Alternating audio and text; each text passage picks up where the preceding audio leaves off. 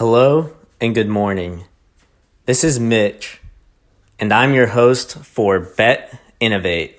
Bet Innovate is going to be a podcast about innovation, especially when it comes to business, entrepreneurship, and technology. To briefly introduce myself, I graduated from a university with a bachelor's in business administration. My focus was entrepreneurial management. During university and in the recent years, my interest in technology, especially innovative technology, and how it's going to impact society, affect the business, and change our lives as consumers has grown in interest to me. That's why I started this podcast, because I want to help educate, discuss, and make more people aware of technologies and how they're going to change our lives and society. Now, I know you guys are sitting there thinking to yourselves, wow, this sounds really cheesy. And I don't want this podcast to be. I want this to be a fan focused podcast where I pull ideas from the audience that I can then implement into the podcast to make it more interesting and engaging. To kick off the podcast, I want to start with some news surrounding business and technology. As you guys may know, the Consumer Electronics Show has recently taken place in Las Vegas. At this show, there was a lot of interesting inventions and technologies that were shown to consumers and society. For those of you who don't know, the Consumer Electronics Show is a chance for the most innovative companies in the world to show off concepts and ideas that they've been working on over the past few years. This show helps companies get out there and show what the future could look like. One common theme at the CES this year in Las Vegas was cars. All the companies had some sort of car or technology related to cars that they were trying to show off. For example, there was a flying car by Hyundai. This car is a very interesting concept, and it's not the first of its kind because many people have talked about flying cars. However, this car was sitting right in front of everybody, a prototype that showed what a flying car could look like in the future. And in my opinion, flying cars are really interesting. I definitely believe that at some point in the future, a flying vehicle is going to be part of our daily lives for city travel. Then you have Mercedes. I personally love Mercedes. And at this conference, they unveiled one of the most futuristic, cool looking cars I have ever seen. This is something that looked like it was straight out of 100 years in the future. I honestly encourage the audience to go and take a look at this car because you're going to find it really interesting. With that being said, it's probably not a car you're going to see on the market anytime soon. As you guys may know, at the CES, some companies unveil future technologies and future concepts. However, they aren't something that often goes to market. The last interesting part I wanted to bring up about CES was what Toyota plans to do. Toyota plans to develop a community that's specifically built to test emerging technologies and connected devices.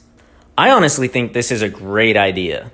With all these new emerging technologies that companies are developing, the world needs a place where they can test these technologies and see how they would work in a real life situation before implementing them across numerous cities and numerous peoples whose lives could be ultimately affected for better or for the worse from the technology.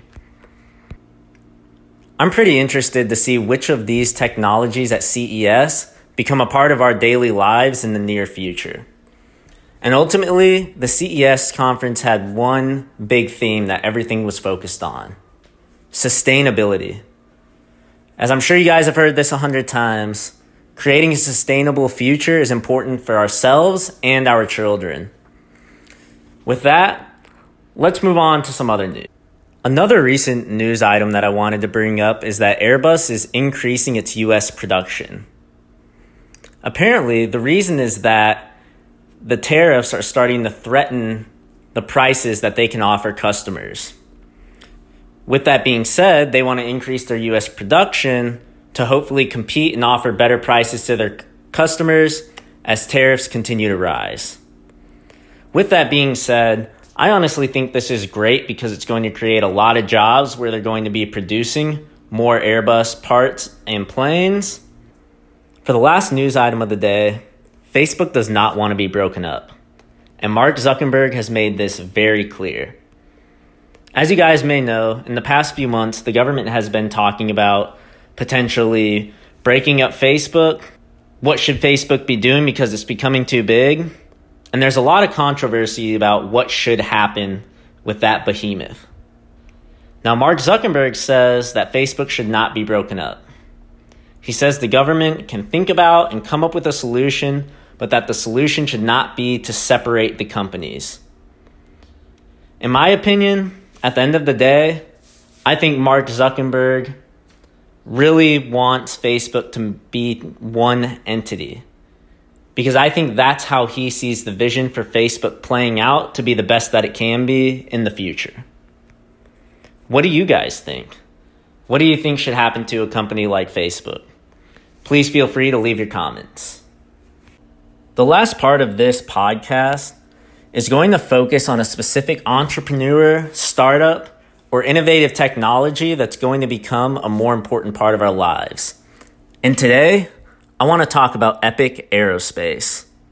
So, for those of you who don't know, when satellites are being put into position in space, they often need to be moved by these things called space tugs. Space tugs move and position the satellite so that it can then be attached to its orbit and stay in orbit for operation.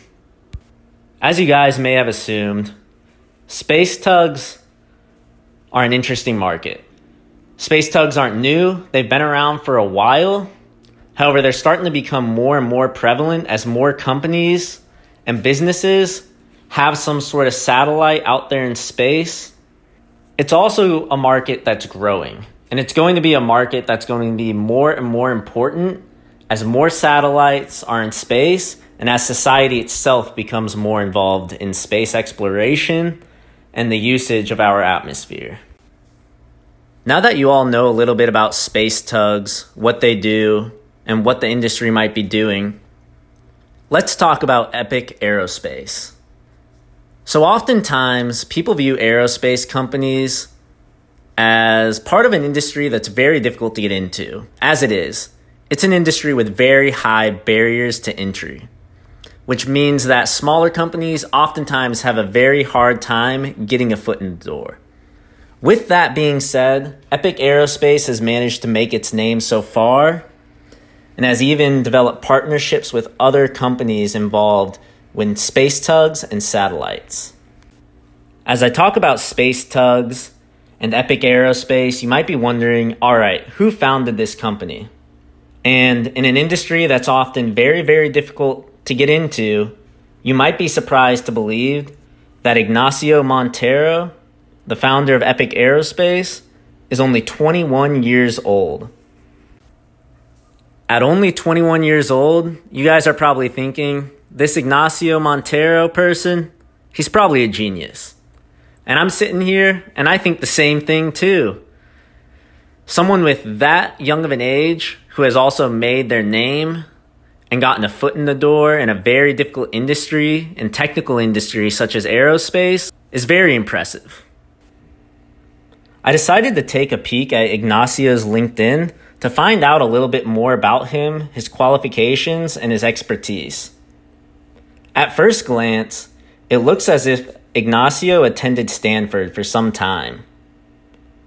It doesn't look like he goes to Stanford anymore, However, I managed that he decided with his talent and expertise that it was time for him to pursue his dreams when it came to aerospace and the space tugs specifically.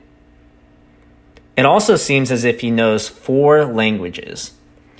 That's pretty impressive considering that studies show that for every language you know, it adds to your IQ. I don't know the validity of those studies, however, it would make sense as learning another language and learning how to communicate in a way that your brain's not communicated before is very intellectually stimulating. So, based off of his LinkedIn and looking at the company itself and the conversations it's been having with other very innovative and complex companies, I think Epic Aerospace has something going for him. It's going to be really interesting to see how this company evolves as space exploration and space cleaning becomes more relevant to our society. And it's also going to be interesting to see how Ignacio changes and what other areas of innovative technology he gets involved in. All right, everyone. That wraps up the first episode of Innovate Bet. As you guys know, I want this podcast to be listener driven. With that being said, I need you guys to give me feedback on what can be changed, added, or even completely removed to make this podcast better. I want this to be engaging and intellectually stimulating for you all, and I also want to have a little fun with it. So feel free to leave me feedback